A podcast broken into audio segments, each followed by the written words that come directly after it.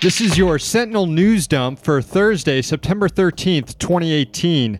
I'm Sam Sacks. I'm Sam Knight. We are in the Sentinel Fort in Washington, D.C. Check out the website, districtsentinel.com. Here's what happened today. Democrats tried and failed Thursday morning to subpoena more records related to Supreme Court nominee Brett Kavanaugh's time working in the Bush White House. Republicans on the Senate Judiciary Committee held a united front to keep the records secret, voting in a bloc to defeat the minority subpoenas. The chairman of that committee, Republican Chuck Grassley, set up a confirmation vote on the panel for Brett Kavanaugh for September 20th. A district judge in Washington stopped the Trump administration from abandoning an Obama era student debt regulation. Late yesterday, Randolph Moss said the Department of Education illegally stopped a rule from taking effect last year.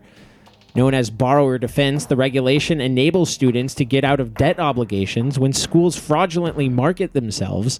It was proposed in 2015 after the collapse of the for profit school Corinthian Colleges. FEMA Director Brock Long is dealing not only with Hurricane Florence, but also an Inspector General probe into allegations he abused public resources for personal travel, common transgression among Trump's cabinet.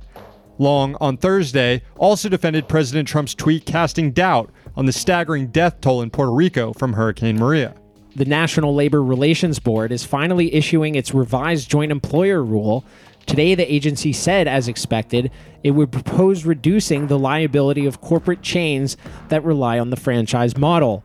The Obama era standard is currently the subject of a lawsuit involving McDonald's workers who say they suffered retaliation for publicly calling for minimum wage increases.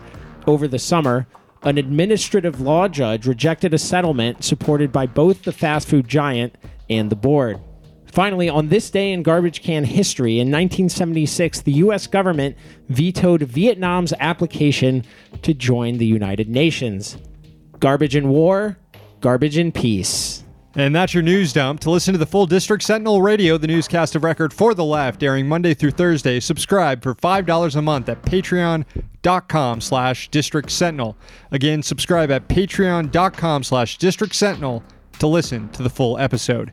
Thanks to our sponsors, the Congressional Dish podcast hosted by Jen Briney and levelnews.org. We're back tomorrow. We're here in DC, so you don't have to be.